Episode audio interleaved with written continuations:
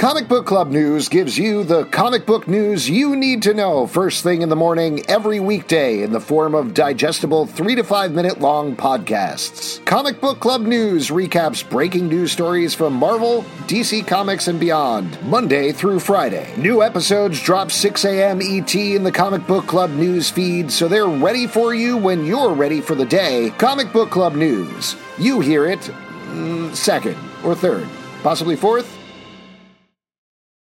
Say goodbye to your credit card rewards. Greedy corporate mega stores, led by Walmart and Target, are pushing for a law in Congress to take away your hard earned cash back and travel points to line their pockets. The Durbin Marshall credit card bill would enact harmful credit card routing mandates that would end credit card rewards as we know it. If you love your credit card rewards, tell your lawmakers hands off my rewards. Tell them to oppose the Durbin Marshall credit card bill.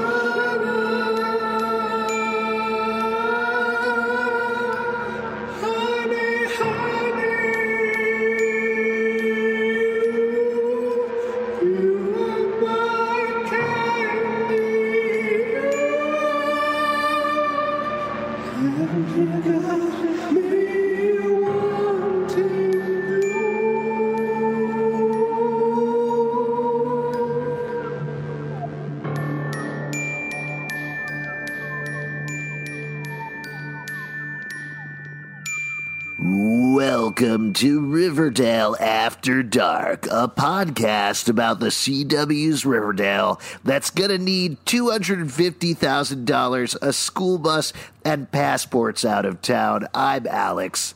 I'm Pete. And unfortunately, Justin, our third co host, is not here this week. He, uh, Pete, I don't know if you know this, he built his own rocket and took off in it. And Oh, it- wow. yeah, it immediately exploded. He's dead now. Yeah, I was going to say that seems like the dumbest thing to do. Yes, don't. Uh, spoilers uh, for this episode of Riverdale in particular, but kids, don't build your own rockets. Don't ride off of them. Not a good idea. Yeah, I mean, you know, leave it to the professionals. You know, like don't try to build your own rocket. Right, the if you want to go to like- school and be a rocket scientist and do that professionally, fine. Build Right. a rocket then. Here's the But- thing there are two jobs in the world rocket scientist and cult leader. You're going to have to decide which one you want to go for. And Sometimes you just got to flip a coin. Flip a coin, exactly. Uh, now, we were talking a little bit about how nice it was last week that the show got back to its roots. We had uh, some weirdness, but for the most part, everybody's in high school. Just kidding, y'all.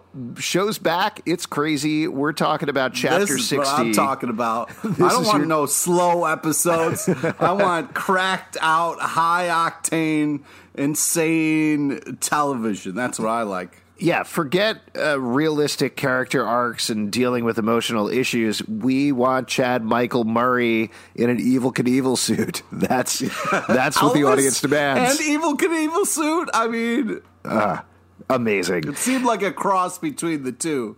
Yeah, it, we'll get to that in a moment. Before we talk through the episode, though, there is a fair amount of recap that we need to do. Now, this episode is finishing up a lot of the plot lines, or at least it seems to be finishing up a lot of the plot lines from last season of Riverdale, in particular, The Farm, which is a cult that was a front for an organ stealing operation that was run by a dude named Edgar Evernever. Now, Edgar Evernever had entrapped about half the town of Riverdale, particularly Polly Cooper, Betty Cooper's sister, uh, Alice Cooper, her mom, seemingly uh, Principal Weatherby, Fangs, Kevin Keller, who doesn't show up this episode very weirdly, uh, and a couple of other people. Um, Alice Cooper, it turned out later, though, was actually a double agent. She was an informant, a mole for the FBI, working with her secret son, Charles Smith, who was not dead, as we had been told, but in fact alive. He is the son of F.P. Jones and Alice Smith, nay, not nay, uh, Alice Cooper, nay, Alice Smith, then Alice Cooper. Uh, and they disappeared at the end of last season. They quote unquote ascended, leaving their clothes behind, escaping. We were told Edgar Evernever did this a bunch of times, but then we found out the last episode that he was holed up in a motel outside of the town of Riverdale and getting ready for war. So that's where we leave off with that storyline. Uh, additionally, let's talk about Archie. Archie Andrews owns a boxing gym. He runs it with who we used to call Mad Dog. We now know his actual name is Monroe. Uh, and they want to turn it into a community center. Specifically, Archie wants to do it as a tribute to his dad. He's trying to be better, he's trying to do better. Uh, and they had kind of talked about that, but over the past two episodes, sort of drop that to the side a little bit. That's what's going on with Archie. Now, his girlfriend Veronica, meanwhile, was dealing with some issues of her own. As usual, it has to do with her parents. Hiram, who is in jail, he is in a private prison that he owns. Pretty cushy. Pretty nice. Uh, and uh, her mother is also in jail, so she is on her own. She's in real by, jail. Who's in real jail? Hermione? Yeah. Oh, okay. And Veronica's in metaphorical jail. She's in a jail of her own making, an emotional come on. jail. She Oh, is, man. though. Specifically, she's in lodge jail, and she doesn't want to be a lodge anymore, which is what she's wrestling with this episode. Uh, and then uh, there's Jughead. Jughead got a full ride at an elite prep school called Stonewall Prep. As you can imagine, there's a bunch of preppies that go there, including Victor from Deadly Class is once again an evil preppy. Uh, dude's name is Sean Depner. He's an actor, and I didn't realize this because I only watched one episode of it. But he also plays an evil preppy on The Order on Netflix. Uh, poor guy, man. He Hey. does one thing really well. He does it real well, though. Uh, and there's a couple of other students that we meet that are part of Jughead's salon, if you will.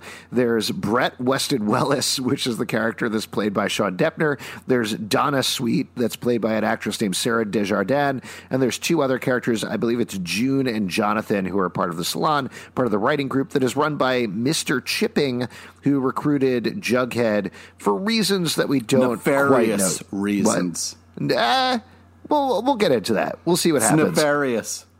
Yes.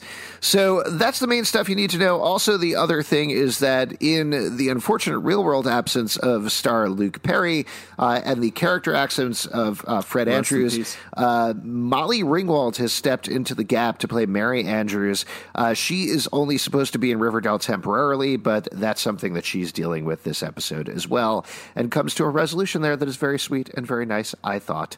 Mm-hmm. So. That all out of the way. Let's jump into it. Uh, Wait, you're we- not gonna are you not gonna talk about FBI Betty? Uh, I, she's working with her brother Charles. I think we kind of covered that. Okay, but I just you know what's great about Betty is that like each season she gets her own kind of like moniker, and this season is FBI Betty. We've had Dark Betty, we've had many different Bettys, but like I'm really digging FBI Betty. Really? You're not going to call her like uh, female Betty inspectors or something? Oh no, I mean I was thinking about MacGyver Betty, but you know. I will say, somebody point this out. Uh, we made a joke on the Riverdale After Twitter account about a still of. Madechin. Excuse me, this is a thing that I found out. We've been saying uh, her name wrong the entire time. It's actually Mädchen Amick. So there you go. Little note for going forward. Uh, but there was a still of her holding a gun. Uh, she is technically Agent Cooper, which is Agent Dale Cooper from Twin Peaks. And of course, What? Mädchen was in Twin Peaks. So I, I don't know if they meant it that way, but that's a funny little weird Agent joke. Cooper is pretty awesome. It is very awesome. So there you go. Agent Cooper, that's her name from now on. Uh, so we do kick it off with Archie boxing. Monroe comes in with his brother. His brother is getting bullied, and he decides they want to start a community center. Now, this is. Yes, Pete. This is very upsetting because they're talking about arcades as these, you know, uh, negative drug den places, and uh, I, you know, I was like, oh man, that's the opposite of uh, what arcades were for me for a kid. You know, it was a collection of nerdy kids. Um, Well- so it was just crazy to see them using arcades in such a negative tone, and it was kind of heartbreaking. The writing staff of Riverdale is mostly jocks. That's why they have a Ah, lot of football. Uh, They they went over to the writing staff of one of the CW superhero shows the other day. This is pretty upsetting, and they stuffed them in a bunch of lockers and gave them swirlies. it was crazy rude, crazy Yeah. rude. Uh, no, they, I, I don't know. I feel like that's actually a funny running thing that they have. Totally honestly, that it's like arcades are dens of iniquity. If you want drugs, you know where you got to go: the comic book shop. Yeah, it's So- who, they're really taking down a lot of stuff, and it's it's uh, it's it's it's kind of heartbreaking, man. Yeah. Oh, I don't know. I don't think that's how they mean it. Uh, I do love having an evil arcade. You do? You take it the wrong way? Yeah. Uh, Yeah. Now, this is an episode that definitely has a lot of its own trains running, so I think we can kind of follow each plot line along uh, rather than intermixing them. Uh, so let's talk about Archie's storyline. Now, Archie's storyline, we were talking about last two episodes that Archie was very inspired by the death of his father. It's really beautiful. He was, I thought, doing better last episode in a storyline with Reggie. I know you disagreed with that a little bit. Pete. Completely, Completely. hard disagree. well, he was straight up back to his douchey ways. But this app, I've got to say, wow, wow. wait, so this episode you were into what Archie was doing. I thought Archie was very level-headed. So last episode, when Archie was trying to be supportive of his friend Reggie and help him figure out a way to deal with his abusive father, no thanks. This episode, No, when no, he no. takes Back up a the fuck and up for a second, Zalben. You can't just. No, no, no. He didn't help his friend. He antagonized somebody who was beating his friend. Like he did not listen, try to help him. He got. He went about things in a very douchey manner instead of listening to the problem and trying to do something that maybe. But that's just- exactly what he did. And we shouldn't spend too much time on this because it was the last episode. But that's what he did in the last episode. He sat down with Reggie and let him talk. Reggie cried. Reggie worked Later- through. What? after he would like uh, was ignoring him on the football field, feeding Mad Dog the ball why Reggie looked like an asshole. He's got to spread the love. As a quarterback, you've got to you know make people look good. So last episode, uh, if we look at it from your direction, Archie did the wrong thing, which is did something aggressive, and then uh, uh, realized he was doing the wrong thing and listened. Yeah, which this was great. episode, he's trying to set up the community center, and so the way he does it is he beats up five guys with a bat and steals their money. I, w- Well- I would argue. I would No, argue, no, no. Archie was being more level-headed. Mad Dog was like, "Yo, let's go get these guys," and Archie was like, "Hey, hey, hey, hey, let's not go get these guys." All right. and then later on, he's like, "Let's get these guys." yeah. Well, later on, I mean, that's you know, Sure. yeah. It's After things have heightened a bunch. So Archie uh, decides to start the community center. He and Monroe explain it to Miss Weiss, great recurring character, uh, and Mary Andrews about the community center. But they're like, "Hey, you know what? That's going to cost forty thousand dollars." And Mary's like, "Where are you going to get that money?" And Archie's like. We don't have problems with Riverdale. Whatever happen, whatever I do, things work out. It's all good. And even Veronica says that later on, where she's like, "Yeah, we'll figure it out. Don't worry about it. It's good. We Yeah. got we got some jock writers on this, so it's all good. Uh, but he does talk to Veronica, and Veronica's like, "Let me lend you the money." Uh, he doesn't want to take it. He wants to get it on his own merits, which, of course, his own merits again is beating up five guys and stealing a bag of money. Uh, but she suggests. After looking at all the hot beefcake sitting in the Riverdale High Common Room, why don't we have a car wash? oh yeah. What'd you think about this car wash sequence, Pete? Uh, it was hysterical. It was real fun and over the top. And I loved how it was like a stack of ones. And I'm like, wait, what? And it Why went from being like, look at all much? this money we're making to like, oh, all these ones add up to like $45. Right. I I did love the fact that Veronica's like, we got four. And so the implication there usually would be Archie would say, "Oh, we got forty thousand, which is what he says," and then she would say, "No, we got four thousand, but in fact they got four hundred. 100, yeah. How much were they charging for this car wash? yeah. Was it a dollar a car? Like, what I don't know, happening? man. Whatever it was, they were just like, "We're having fun." Reggie's shaking his pecs. He's getting all Yeah. soapy. They're having a good time. They're having a soap fight. So they're very clean. You seemed like you got into it. You were enjoying it. Uh, it was ludicrous. I also thought it was ludicrous that uh, that Reggie and Veronica now are like, yeah, we're cool. It's good. We used to date. It's fine. Reggie's like, nah, I'm I'm into married older women now, so I've moved on. Everything is fine with me. Uh, well, that but, really just lets you know, like, you know, sometimes you think maybe you're in love, a little time passes, and you realize, no, you know, I'm not. Yeah. Uh, that's true. That is true. Uh, now, we do find out about the second most ridiculous name for a new character in the episode uh, later on as Monroe tells Archie all about Dodger, the guy who works out of the arcade who is using kids to do his dirty work.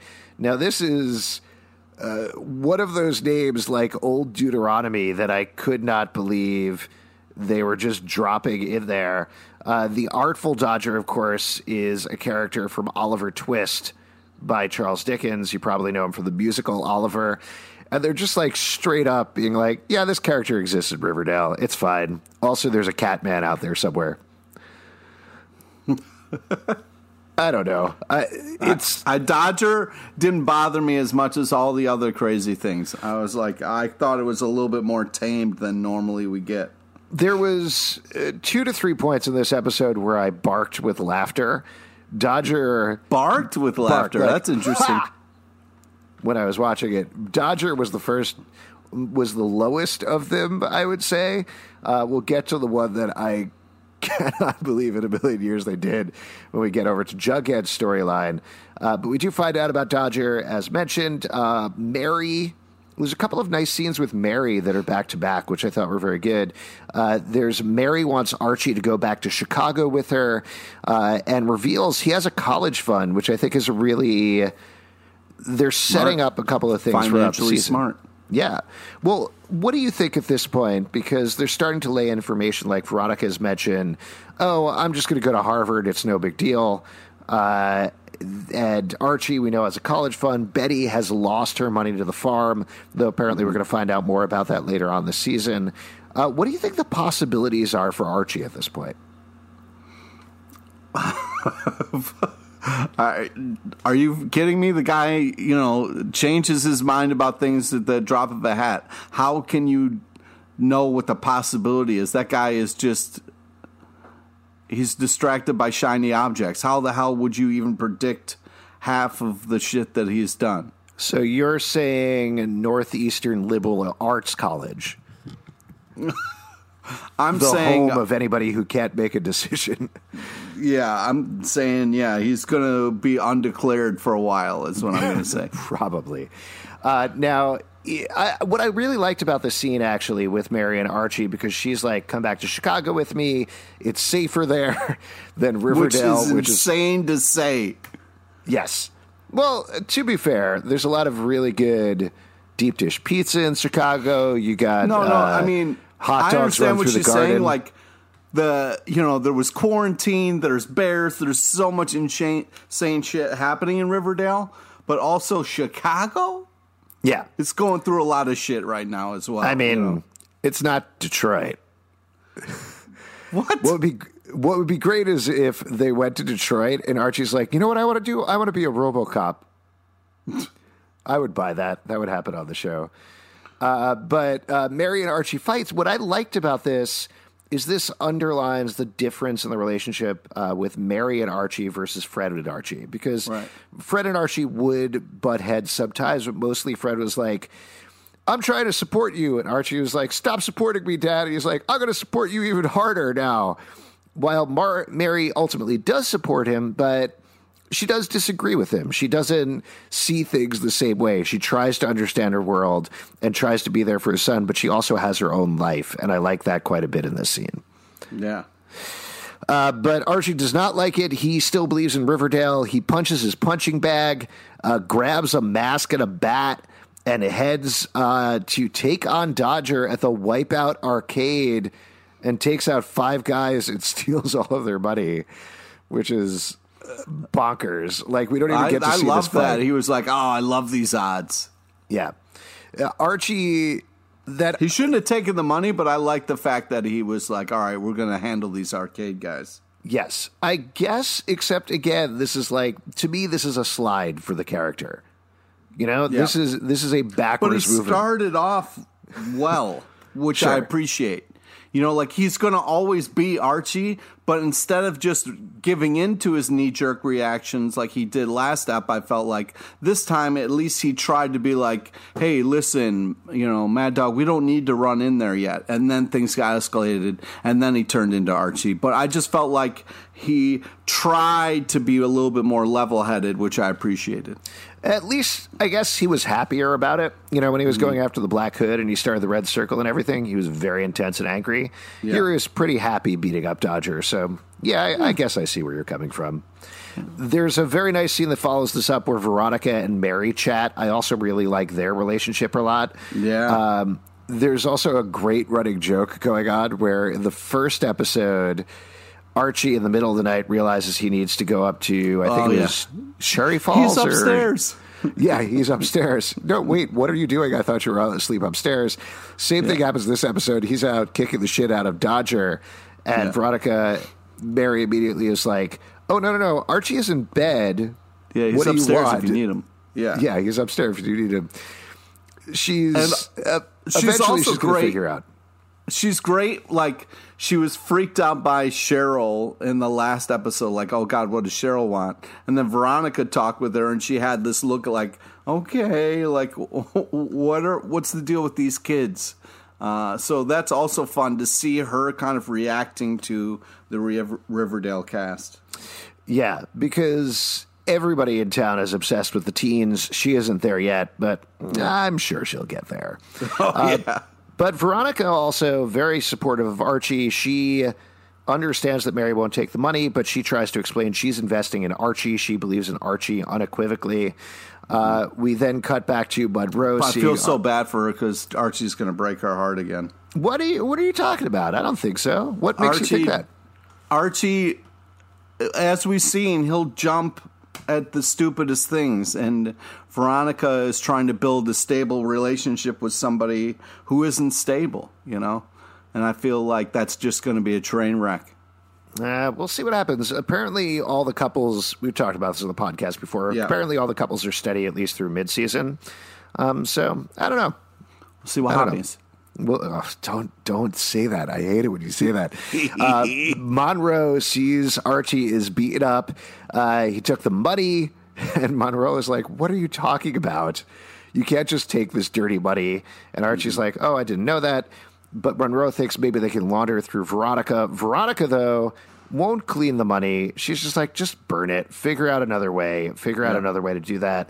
And then ultimately, they do figure out another way, uh, which is Mary decides to stay in Riverdale. She's going to become a pro bono attorney.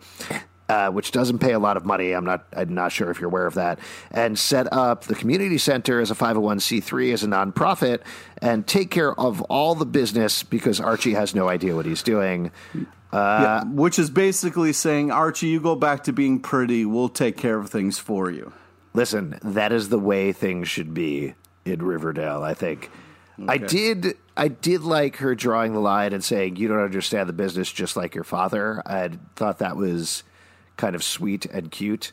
Yeah. Um, I like the fact that It was Oh, also funny when she came in. He was just like staring at papers, like, "What are these, and how do I make them do things?" him just sort of shoving it into his computer screen and hoping it's going to add something up. Uh, let's jump back and talk about Veronica because we touched on her a little bit. Her plot line kicks off with Archie and Veronica. They're chatting about the name change. Don't worry, though, they still have a little time to fuck. Oh yeah, of course. She's like, "Do you have a little time?" And he's like, Yeah, I, I got five seconds. I'm pretty good. I, I can handle this. Oh my god. Uh, so we do get Veronica. Uh, she wants. Also, I forgot to mention earlier. She very casually is like, "Hey, maybe you guys could go totally nude in my underground nightclub below Pop's Chocolate Shop," and then they just sort of cut away from that. Yeah. Uh, but the rest of her plot line is Veronica dealing with her name change, thinking about whether she wants to change Veronica Gomez. She comes home, she thinks it's Smithers, and it's not. It's just Hiram. Just chilling because he's in his jail where he can come and go as he pleases. That doesn't seem right to me. Oh, really? well, That doesn't seem like it's jail, accurate. You get to decide when you can come and go, though. Yeah, I feel like somebody would have seen him, and Yeah, what are they gonna do? Tell him? You gonna I- tell him uh, later? Hey, you know who I saw leaving? You. so you should get in trouble by yourself. My biggest question about this because Hiram shows up at his desk and he's like, "I can come and go as I please." Yeah, of course he can. you can't It's stop me. Jail. Don't change the locks. Why be in jail at all then?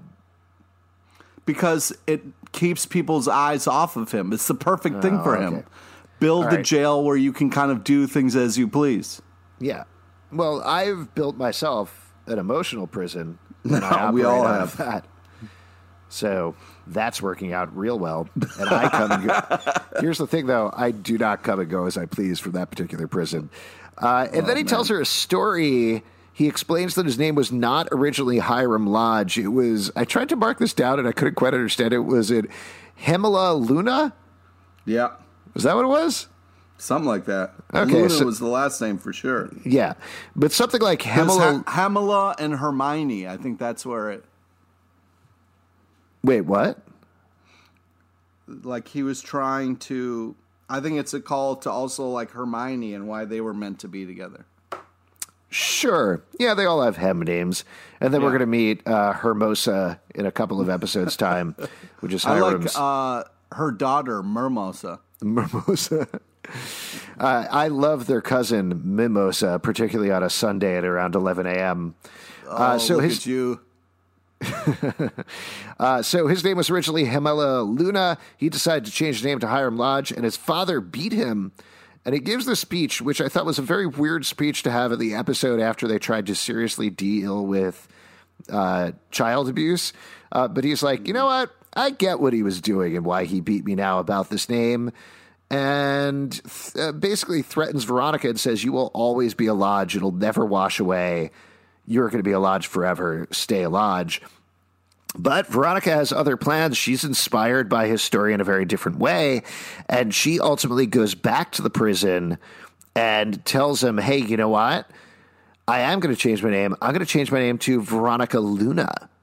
I'm going to be Veronica Luna. I'm going to change the locks. If you come in, I'm going to tase you, bro, is what I'm going to do. And Hiram, my opinion, looks like he has no moves left after that. Do you believe Well, that? he looks touched. He looks touched, and that kind of throws him. Really? Did you th- you took touched from it? I didn't necessarily get that, but that makes sense. Yeah, he was kind of like, "Oh my god, you would, you would kind of do that." And yeah, and it, I, I kind of felt like it really moved him. Yeah, maybe, maybe. Uh, I like that reaction a lot better than what I took, which was frustrated anger at Veronica again. Uh, so I'll go with that. Uh, so that's Veronica's storyline. Let's move over to Jughead. Because Jughead is dealing with the Stonewall prep of it all. Uh, there's a very cute scene right at the beginning where he's moving into his new dorm room. Jelly Bean and FP are there with Betty. They're walking him in.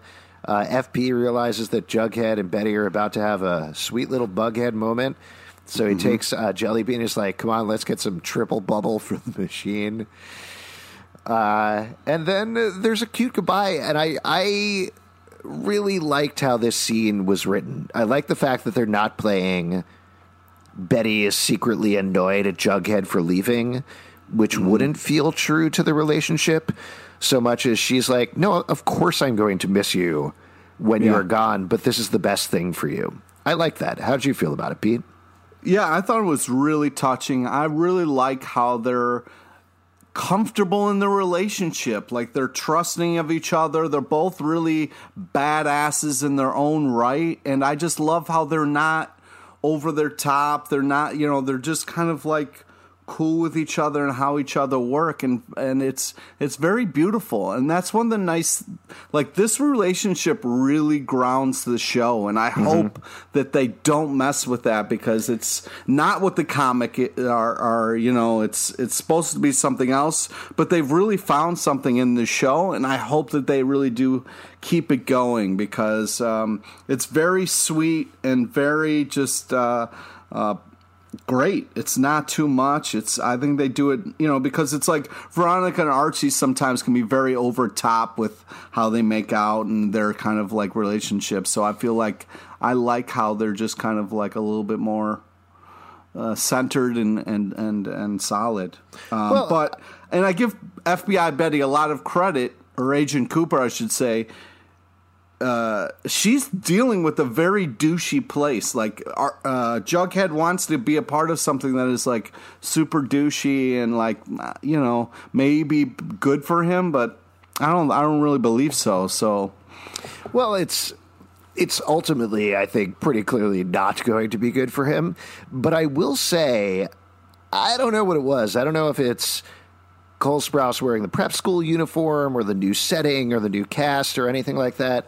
But I really, I, not that I've disliked Jughead or Cole Sprouse, but the way that he's always played the character, he's always very uncomfortable, right? Mm-hmm. He's uh, annoyed in situations. He's very yep. twitchy. Yep.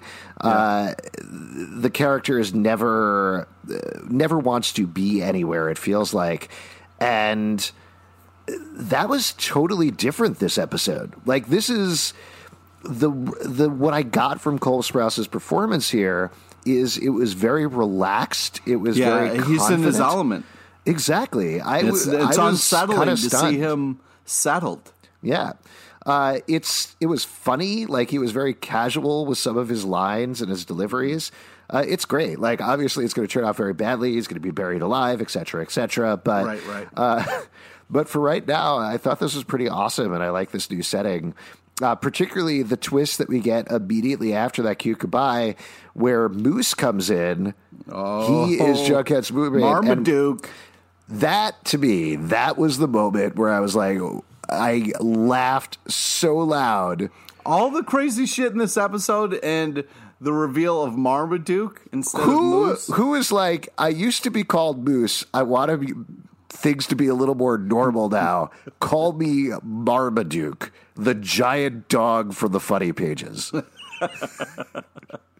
that I think eats sandwiches, but I don't 100% remember. Would you have uh, really appreciated if he was like, no, no, no, no, call, uh, call me Family Circle? I mean, listen, this show, man, uh, they might do that. Yeah. They might be like, call me, don't call me Moose Mason. My name is Marmaduke Lockhorn. uh, call God. me Andy Capp. yes. uh, but I liked him uh, bonding with him. It was great to see Cody Kearsley as Moose again. Yeah. It's weird that he hasn't said anything to Kevin. Uh, but the story that he tells is that Moose, sorry, Marmaduke, has a breakdown. He's trying to get a fresh start. Uh, he, I like the way that conversation was handled. Yeah. Yeah.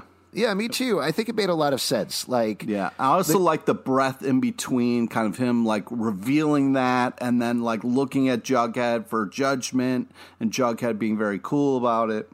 Uh, it's a good relationship, and I think overall it points to something that I'd love to see more from the series, which is taking. Uh, characters you don't expect to see together and put them in plot lines together. Like yeah. Jughead and Moose I don't know if they've ever talked on the show before. I don't explicitly remember it, but that's so much more fun and interesting than the umpteenth Archie and Veronica storyline, which they're great. I love Archie. It's good to see them together, but we know how that works. We don't know how Jughead and Moose work. Sorry, Marmaduke work together, yeah. and it's good to see it. And I'm excited also, to see it going forward. I also really like the message of it. You know, like you don't have to struggle with things or hide things. You know what I mean? Like mm-hmm. uh, put if you put it out there, you know, people will uh, people will surprise you with how understanding they can be.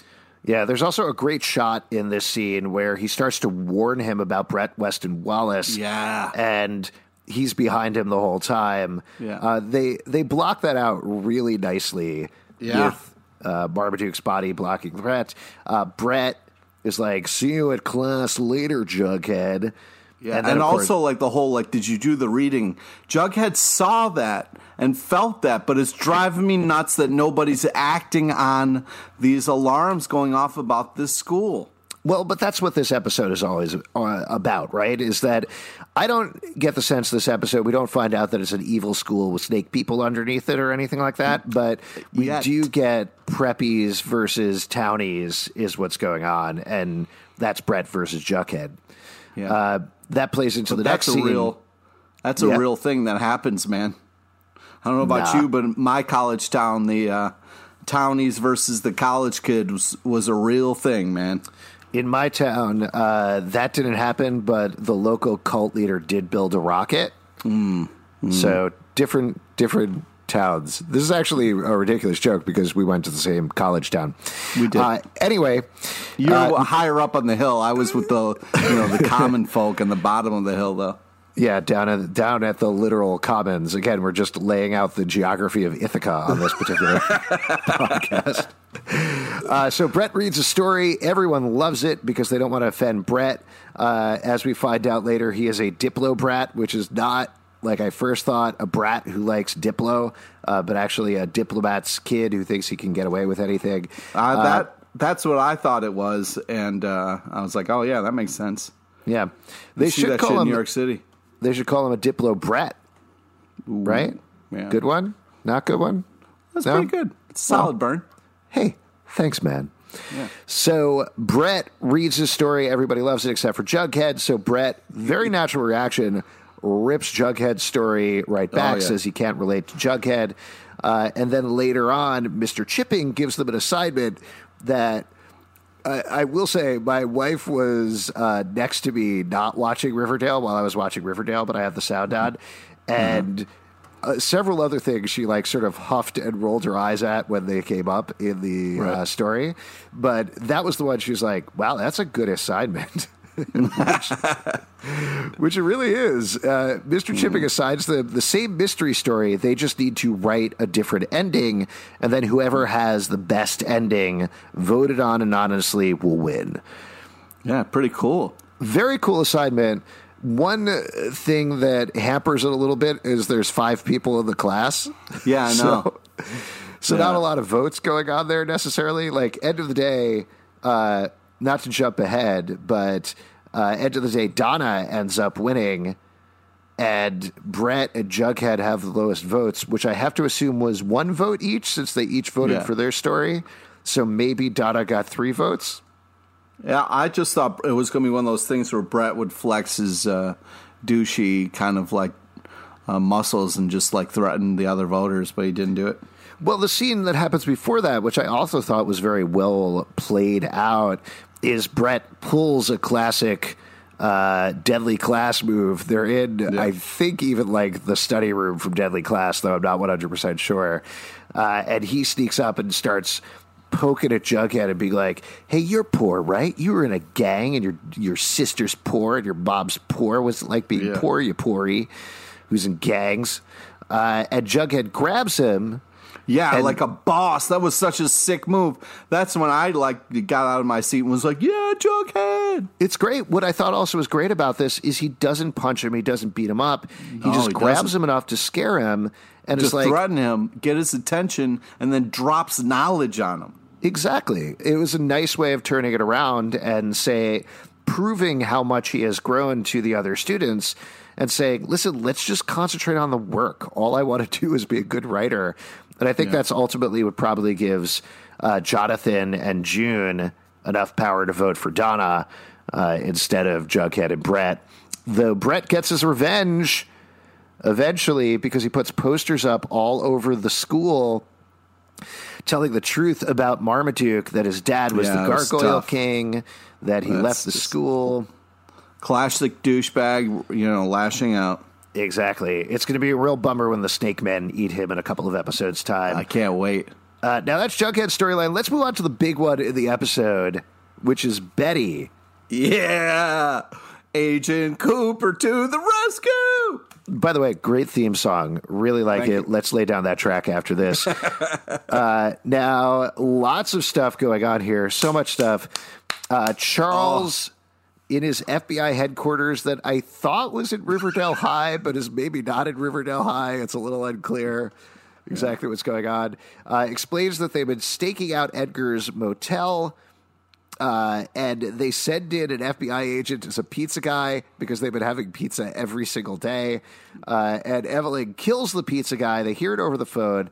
And then Edgar tells Charles not to send anybody else in.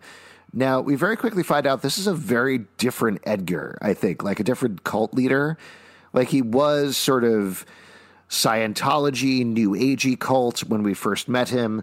Now he's like straight up natural born killers, Lizard King, David Koresh thing going on. Well, if you notice, he's when we see him, he's half wearing his shirt and half not, and I feel like that's his like Jekyll and Hyde. If he puts his shirt fully on, Mm-hmm. he's a complete psychopath. But if he's got it like half off, Right. um, then he's you know more lighthearted hippie kind of like, hey, we're all here to, you know, be in this commune together. Well, that's very different for me because if I go into a store and I see a shirt half off, I become a psychopath. Got to get me some shirts, you know what I'm talking about? So uh, we do see him. Now, this is a classic Riverdale thing. That motel is enormous. Like, that is like the Polynesian Hotel at Disney World, just sort of burnt out a little bit. Yeah, but the tourism for Riverdale has gone through the roof. I mean, it's been quarantined. There have been like vampires and stuff Mm-hmm. and uh, wood monsters. So the tourists have been coming like crazy to see this stuff. I have to imagine there are a million murder podcasts that are covering everything that's going on in Riverdale. And to your point, there's just like a bunch of murderitos heading there and being like, ooh, this is the spot where Jason got killed. Yeah. And Cheryl's like, get away from there, you harpies. Nice, Uh, yeah, thank you very much. Uh, so Charles calls Edgar. Uh, he is in the full Lizard King mode in the motel. He wants two hundred fifty thousand, a bus, and passports. Um, and then, oh, we should come back and talk about Cheryl's storyline. I actually completely forgot about that. We didn't even set that up in the recap. Um, uh, and oh, also we didn't mention while I'm zipping through here that Marmaduke and Donna are hooking up, which I thought was Yeah. a nice twist because we sort of expected Donna to come in the between Jughead and Betty, but she's not. She's actually like pretty straight up and a, a good person.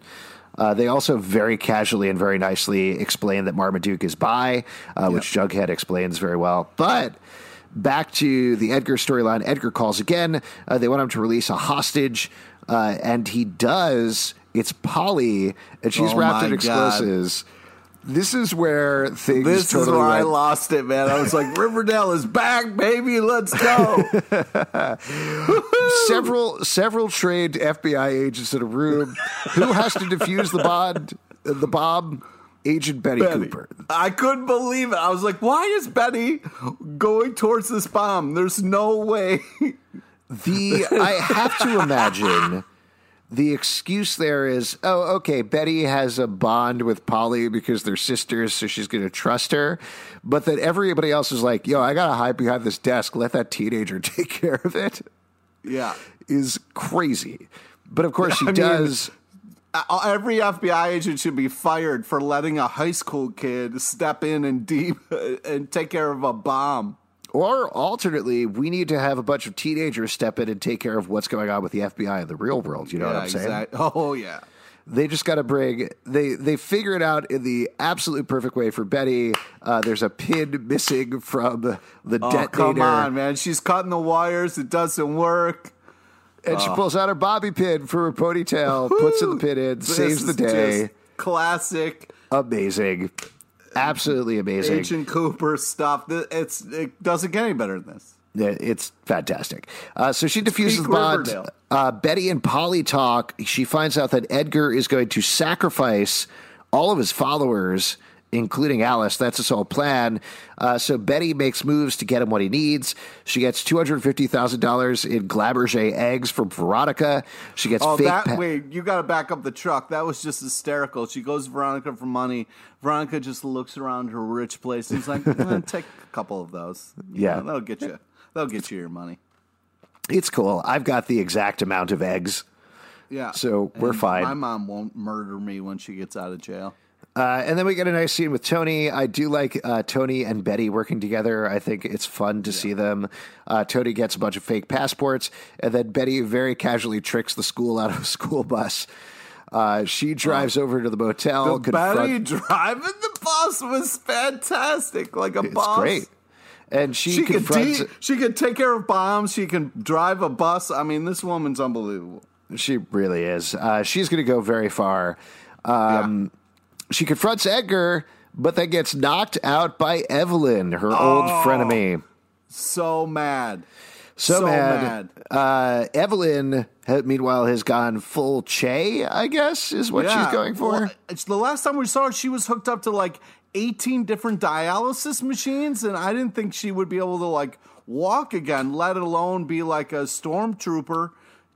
Well, they took all of the the of her organs, gun. right? She's probably stuffed to the gills with free kidneys. Oh, Uh, the dream. Uh, so then, uh, I, can, I only wish. Uh, so then we uh, cut back to Alice and Betty are tied up together in the oh, motel. that was hysterical. and we find out the plan.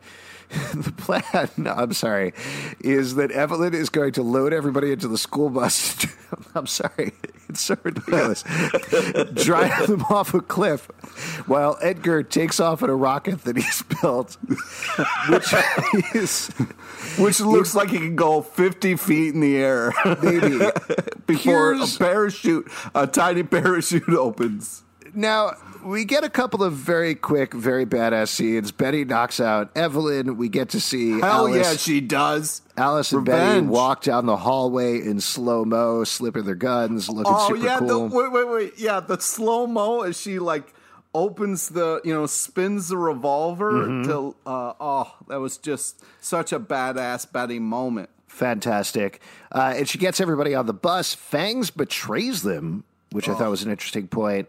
Uh, and then we get a ridiculous 70s shot of Edgar in the middle, a zoom in on him. Uh, when Alice sees him, H- totally hilarious. Uh, and then we come back to Weatherby, who's like, "Oh, I got my finger cut off." And Betty's like, "You got to redeem yourself. Yeah. Get everybody on the bus, asshole. There's a new principal in town, you jerk."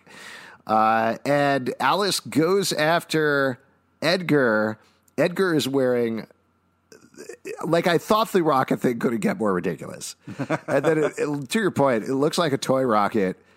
He's dressed in some sort of stuntman outfit that has Edgar on the belt buckle. Yeah, it's a Elvis slash Evel Knievel, uh, like one piece outfit that is hysterical.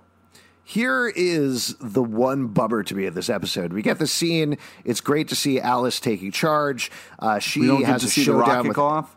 Is that the uh, bummer? Exactly. Yes, that's what I was getting towards. Is we we were cheated. Like I, I appreciate the fact that Alice killed Edgar. That's probably the way things should have gone. But the fact that we were cheated out of Edgar getting in that rocket and shouting like to infinity and beyond, No, going Edgar five is feet in the air and then Wiley. Coyote with his Acme rocket that he built. Absolutely, he's the one he should have got off the cliff at the school bus. Yeah. Real bummer or there. painted a tunnel and drove right through it. Yes. Uh, and then, uh, so that all wraps up pretty quickly after that. We get one scene of Jughead and Buddy snuggling on the couch. Uh, Alice is back to journalism. Polly is getting help. Uh, Betty thinks they can trust Charles, but seems a little unsure about it. Yeah. Uh, it says, I'm just happy this nightmare is finally over. The doorbell rings. There's a videotape in there in a white bag, and Jughead says famous last words, which is true. Uh, now, these Who's got a VHS player is going to be the question. the next episode of the show is going to be a, a crossover with kids react to. And so it's going to be all the teens being like, oh, I, I remember this. This was a thing that people used to use before uh, they uh, streamed things on iTunes. no, I, I, somebody will have a VHS tape. They or they only have Who, VHS. who in that ti pops? Yeah, maybe Pops. They'll have to go to Pops. Uh, I'm sure Jughead has a VHS. He's like, oh yeah, I'm really into like these creepy VHS movies. Blah blah blah. Oh yeah, from the movie theater or the movie. Yeah. Now, do you think this is connected to the farm or unconnected to the farm? No, I think he's talking about Edgar's last words. I so here's my theory on it, and obviously we'll find out more. The, a lot of pe- folks have thought these are the tapes from the farm that are going to get released.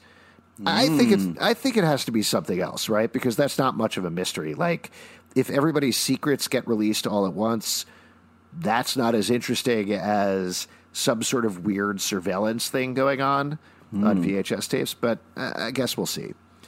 Uh, let's jump back though and talk about Cheryl and Toni's Oh. storyline before Oh we go. no, I'm so worried about this relationship now. This is effed up what goes on here, oh. my friend. Now, we did mention uh, Cheryl Blossom has taken the desiccated corpse of her brother, Jason Blossom, and installed it in the chapel at Thornhill, I want to say they're living in now because Thistle House is burnt down. Yep. Uh, and she's keeping it secret, which is bonkers. Uh, we kick off the episode, though, with Choni is smooching in their bed, and then they hear something in the walls. Sounds like rats. Uh, Toni. It's Nana. It's Nana. Nana's in the walls. she's in the walls.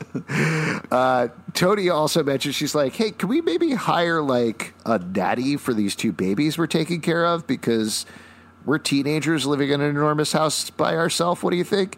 Cheryl's like, "No."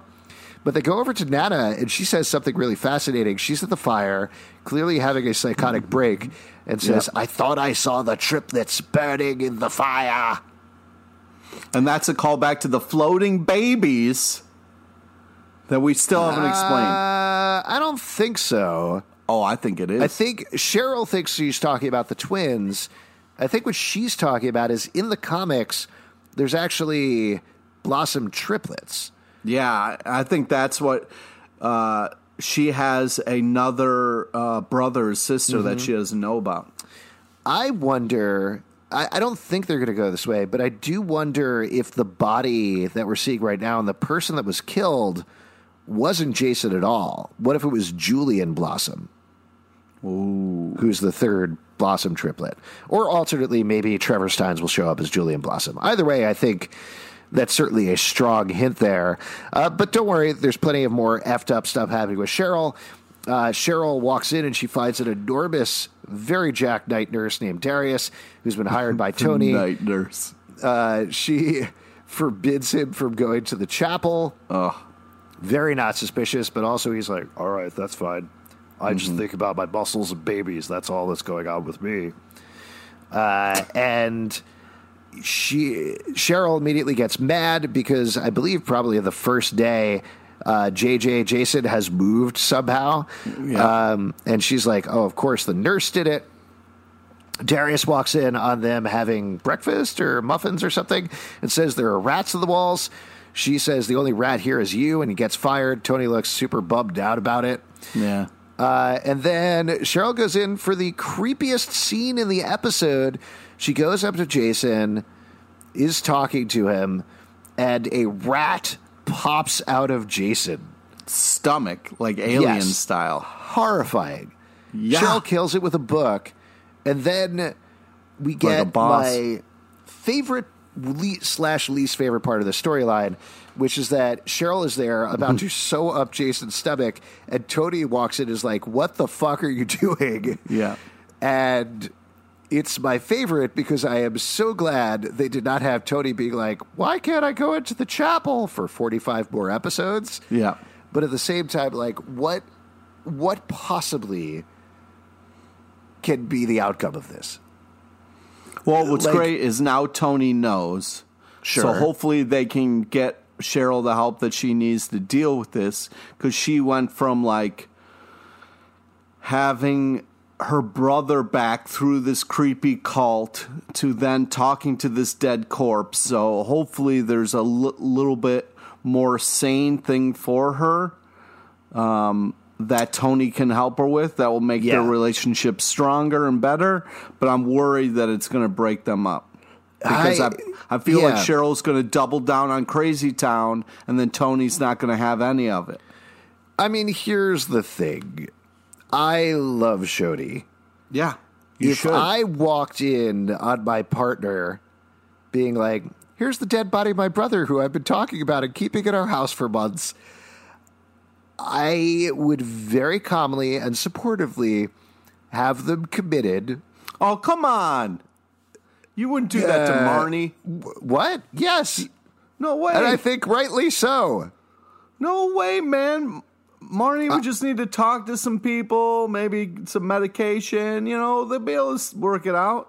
I don't know, man. Maybe be arrested for grave robbing or something like that. Like I know Riverdale doesn't. You're going to call the cops on your partner? I'm not going to call the cops on my partner, but if my wife was keeping the dead body of her brother, who doesn't exist, by the way, uh, in our house without my knowledge, I'd be very creeped out.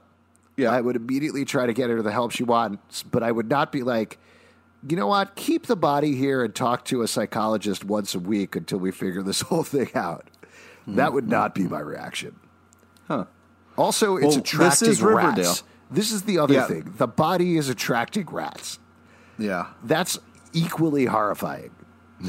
it is a vermin infested, rotting, dead body Yeah. I, they're not going to deal with it that way because the next episode is Halloween and they're going on Halloween dates together and doing Ouija seances and stuff, which is fine. Uh, but- you can't you can't just transition from that to Halloween, right? except I don't know. I mean, maybe they'll end it up. They'll be like, you know what? Let's just talk about this after Halloween. I don't want this to ruin our trick or treating. We'll certainly see what happens next episode. Before we go, MVP for the episode, Pete. Who is the MVP? Hit me up. I'm going to surprise me. All right, I'll surprise you. It's FBI Betty, Agent Cooper, all day, er day. I mean, she can defuse a bomb, drive a bus, punch people out. What more do you want for a hero? What more do you want? The woman can do everything. With, I'm going to go with Jughead this episode. As I mentioned, I really liked him a lot. He's feeling more How- confident. How dare you go with Jughead? He's being duped by a whole school and a, and a creepy principal, and he doesn't. He's not even aware of it. he's dealing with it with the right way though he's being honest he's making friends he's trying No. to better himself No, Look, he should be going through their files, finding out stuff, snooping around. I guess. I don't know. He will do that eventually. I'm not too worried about it. But right It's now this is a new jughead and i am happy to see it. No. And I am happy, as always, to see you and see you listeners supporting our show at patreon.com slash comic book club. Also do a live show every Tuesday night at 8 p.m. at the People's Improv Theater Loft in New York. Come on by we'll chat with you about Riverdale. Yeah. There's a couple of places you can check out the show at Riverdale Dark on Twitter, uh, also at Riverdale After on Instagram, and uh, somewhere on Facebook. Just search for it. You'll find it. I, I really got to look this up before the show. Uh, also, comicbookclublive.com for this podcast and more. You can subscribe and comment on iTunes, Android, Spotify, Stitcher, or the app of your choice. And we'll see you next time after dark.